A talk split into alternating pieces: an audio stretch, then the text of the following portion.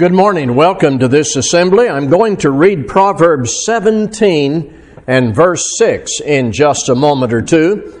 And then after that, we will be in Genesis chapter two and verse twenty-four. Proverbs seventeen six, followed by Genesis chapter two and verse twenty-four. Well, I'm going to deal with a topic today previously announced that touches every person in this audience to some extent. I hope this subject reaches you in positive ways. When we preach from Scripture, our purpose is always learning, commitment, progress in our relationship with God through Jesus Christ. Everybody has a set of parents, and therefore grandparents. Some of you have ongoing, valuable relationships with grandparents. I am certain there are grandparents here who enjoy good relationships with their grandchildren. So, at any angle or aspect, this subject touches every person in this audience to some extent. The Bible says in Proverbs seventeen and verse six, grandchildren are the crown of the aged, and the glory of children is their father. In this statement and many others like it in the Bible, God speaks to the value of this grand relationship. And this morning, we're going to use the Bible to answer the very simple question, what is grandparenting? The Bible is a family-centered book. Marriage, parenting, the obedience and respect of children toward their parents, the value of the family unit, the spiritual dimension of being a family, the role of grandparents, those are repeated themes all through Scripture. We need to have that knowledge. And these, these passages we're going to bring up are telling us that God wants there to be rich, valuable, active relationships for the good of the family unit, for everybody involved. And so we're going to use the Bible this morning to answer this question, what is grandparenting? It's not parenting. You have Genesis two twenty-four in front of you now, where it says, therefore a man shall leave his father and his mother and hold fast to his wife, and they shall become one flesh. Now, this is something so simple, it could have been missed. When your children marry, it says here, they leave father and mother. Now, you still call them your kids. You will love them as always. Hopefully, you will see them often and maintain a healthy relationship and have them near you in the end. Yes to all of that. But when your children marry, it says here, they leave father and mother. The parental authority that you had that started back before birth changes when your children marry. It says it right here, shall leave his father and his mother. Now, this may be one of the early challenges of being a grandparent. You're no longer a parent to your married children in the sense you were in their early life. And if that is clear, it is certainly true you are not the parents of your grandchildren. I know when you first hold that first grandchild in your arms. You carefully embrace that precious life. One of your first thoughts might be, especially mothers, to say to that baby, I'm going to take care of you. No, you're not. Not in the primary sense. Mommy and daddy have that job. By the way, I understand there are exceptions to the rule where grandparents must become parents, either, either sometimes with court-awarded custody. But we don't have time this morning to cover all the contingencies and possible exceptions. In the ideal circumstance, mommy and daddy have the role that you used to have. Your children have the role toward their children that you used to have. Now, you can help as help is accepted. You can serve in an advisory and consultant capacity. Be real careful about that. You can exert good influence. That, in fact, is your primary task, as we will see. But the day-to-day care of that baby is for your children, who are now parents. Grandparenting is not parenting. There is what might be called a fine line between grandparenting and parenting that everybody needs to be clear about before the relationship begins, and Genesis two twenty-four helps us.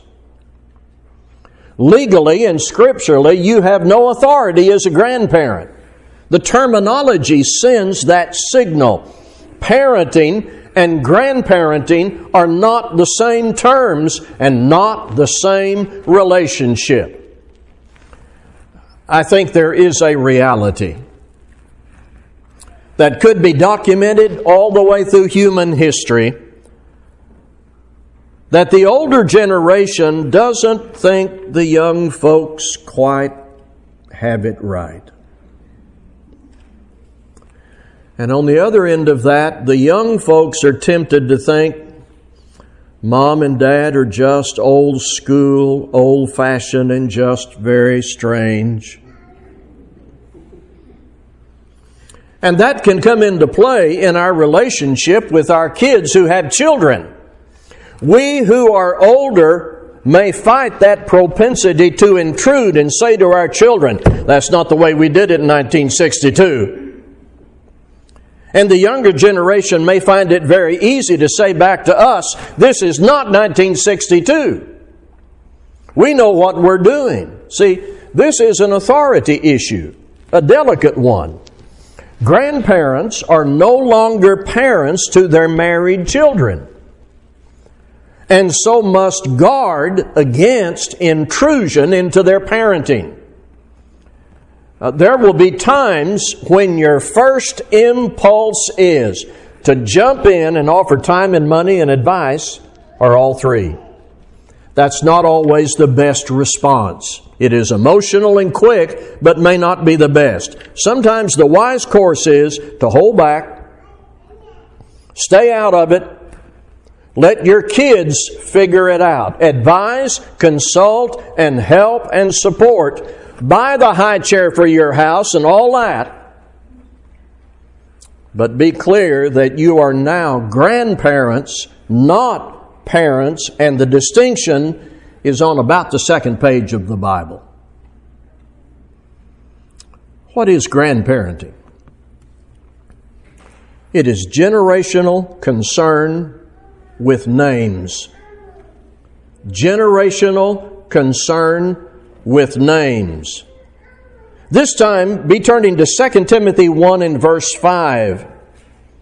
Second Timothy one and verse five. As Christians, there is a commitment we have generally for the next generation. I mean, we are concerned about all the next generation. All the younger people we know and can influence, we have a concern about them that they will give up sin and turn to God and live for God. It is our desire to leave a good spiritual legacy to the next generation, to pass on the torch. God has given us that obligation. For example, in Psalm chapter seventy-eight, tell the coming generation. We want to be good ancestors. Using God's Word to make an impression on all the young people we know. I refer sometimes to Second Peter about that, where Peter said, even after his death, he wanted the next generation to remember the truth of the gospel that he preached and wrote. So that is a given. As Christians, there is a commitment we have to the next generation. I'll be in Dallas a couple of days this week to help younger preachers. We want there to be faithful preachers and elders and parents to carry on the Lord's work after we've left the walks of men. But there's something much closer than that general concern. There's someone or someone's closer. In Second Timothy one in verse five, one of the well-known examples on this subject, where Paul wrote to Timothy, I am reminded of your sincere faith, a faith that dwelt first in your grandmother, Lois, and your mother, Eunice, and now I am sure dwells in you as well. I want to talk about Lois. What was in Lois's heart that is implied in everything you read about Timothy and in Second Timothy one five? Do you think Lois said to herself, I want younger people to be sound in the faith and sincere in the faith? Of course she had that commitment, but the immediate, the close commitment she had, had a name. Timothy. I believe in Lois's heart there was this clarity that was personal. I believe she was able to say to herself, there is one young man close to me I can help, and I must, and I will, without intruding. I can't talk to all the young people in the world. I have no voice across the universal church in terms of direct influence, but here before me, Lois is saying to herself, is my grandson Timothy. I'll make this personal. My role as a grandfather finds its direct realm of activity and influence with Jazan, Julian, Kiera, Ryan, Amada, Allison, Justin, Jockton, and Eden. My concern about the future generation has names. I have responsibility that ought to find expression in my family to the best of my ability without being a parent, again, without intruding, but with well thought out influence and love and relationship and conversation and leadership by example. If, grandparents, you are serious about leaving a spiritual legacy for the next generation and passing on the torch, that responsibility begins with those whose noses you wipe, whose car seats you bought, whose ears hear you pray around the table. Grandparenting is generational concern with names. This strong, affectionate, general concern that you have for your grandchildren and the next generation may be accompanied by disappointment, because you cannot make your children be Christians, and you cannot make your grandchildren be Christians. God expects effort. But there is no secure guarantee that everybody in your family will fulfill the hope that you have about their relationship with God. There can be deep, long-standing disappointment about the choices your children or your grandchildren make, contrary to your wishes, contrary to God's will. Listen to me carefully. The devil will try to use that to distract you and crush you and tempt you to just quit. Before that storm hits, and I pray it doesn't, fortify yourself with the courage God imparts through obedient faith, and keep the devil out of your head. When your kids go astray or your grandkids go astray, don't let that be an opportunity for the devil. Do all you can to prevent spiritual and moral crisis while knowing that you can't make people do what is right. Nor should you feel guilty. When you've applied to the full extent of your ability the effort God requires. Grandparenting is generational concern with names. While we desire to exert a good spiritual influence on all young people we know, there are those close to us who have names, and our love for them should prompt prudent effort to expose them to Jesus Christ and what He can do for their lives.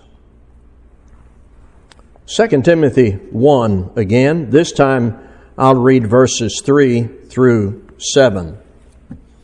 Grandparenting is memory making.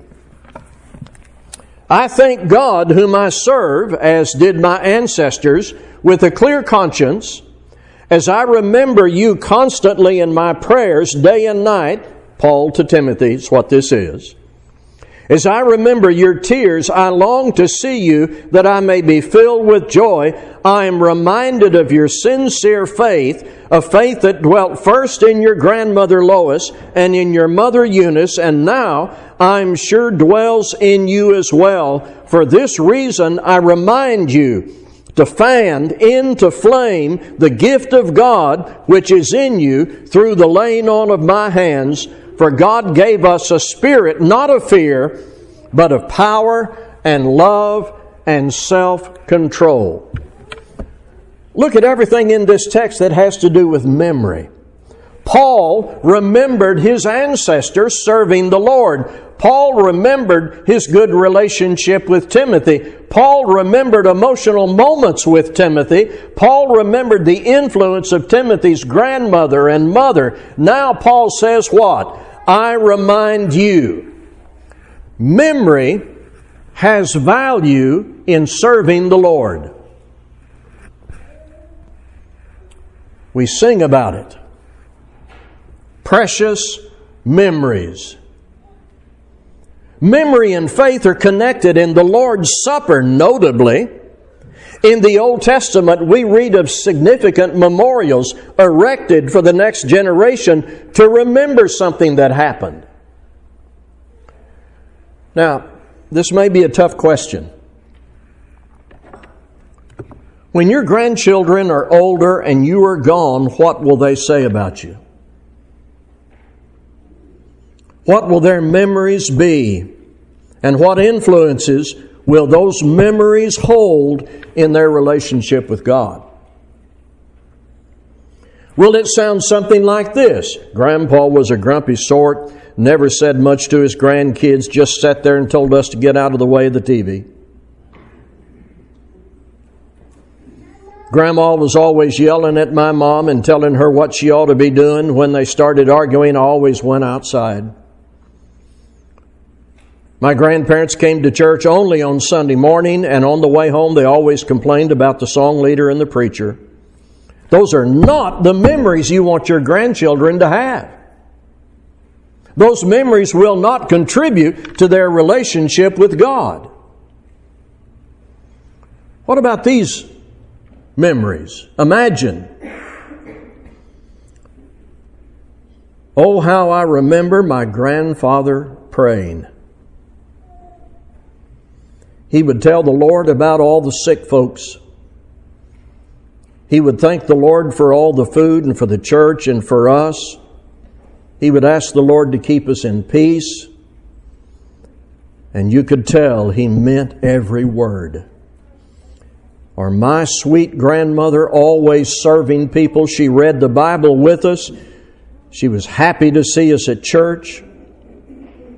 Folks, listen to me. Whatever you want your grandchildren to say about you after you're gone, it's going to be based on what you're doing now. How are you living before them now? The words and actions that constitute your life with your children's children. Whatever you want them to remember later that will contribute to their relationship with God, you've got to be doing that now. Well, I want to give us some action points that will lead us to action, and then I want to tell a story and bring this to an end. You hear all this, and one reaction is statements like this that are very general. I, I like what Brother Berkeley said about grandparenting. This study was beneficial. Amen. What you have to do is get down to specific actions. What are you going to do? I want to help us. Number one, revisit your role, grandparents. Think about and talk about it together, Grandpa and Grandma. Are you attempting to be parents again? Are you intruding and creating resentment? Are there good steps you haven't been taking that you can start taking toward better influence? I can't dictate what those steps need to be. I can highly recommend that you have these conversations. Don't let this just pass by as another sermon that has been commended. Turn it into specific actions. And that means you'll have to talk about it. Number two, consider the value of one-on-one time with your grandchild. I tell you what Paul and I have learned, it's one thing to be with a group, taking a bunch of them on road trips or to the zoo or uh, a lectureship that a church is having somewhere. Keep all that. But carve out some time for one-on-one, just you and the grandchild. Do something that grandchild likes to do that's beneficial. I know the word bonding is worn out, but you don't bond so much with a group like you do with one. They are all different and they need different kinds of attention to lead them in the right direction. There may be things better learned at Grandma's house than on a pew or at a camp. Number three, let your children and grandchildren hear you pray and read the Bible. When you are gone, what do you want your surviving family members to remember? Do you want them to remember that they talked about church and the Bible and prayer but never did it?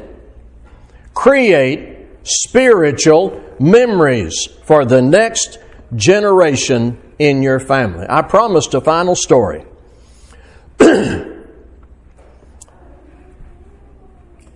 In Zimbabwe,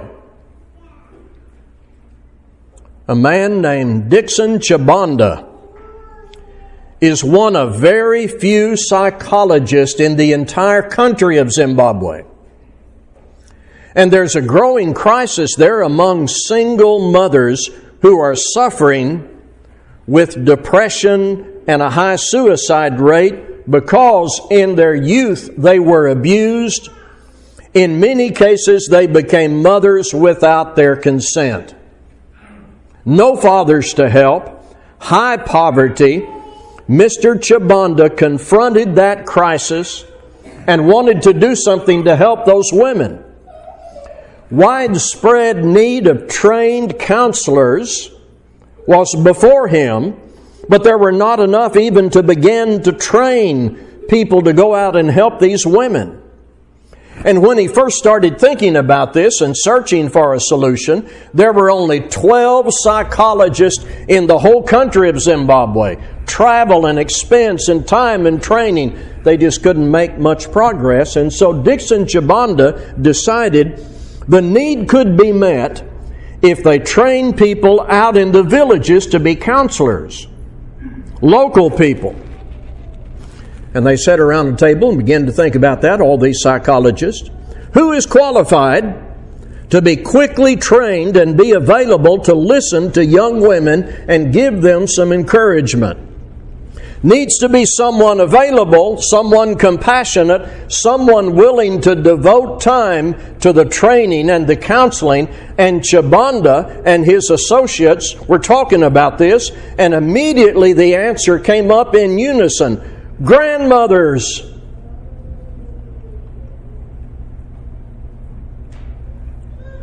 So they trained these local grandmothers, and they set these benches out in the villages and designated places where young women could go to receive help and encouragement. The results were remarkable. And similar projects are being implemented in other third world countries and even in the United States. Grandmothers have a sensitivity and a warmth and a mind to serve that can be applied with such incredible result. Children's children are a crown to the aged, and parents are the pride of their children. Proverbs seventeen six. Let us pray. Gracious Father, help us serve the next generation, especially those in our families who so need the impact of our joyous influence and good example. Be with those parents and grandparents who are suffering disappointment and anxiety. May we encourage one another with love and good works, and may we never dismiss the hope of the ultimate family reunion in heaven. In Jesus' name we pray. Amen. Let's be standing to sing.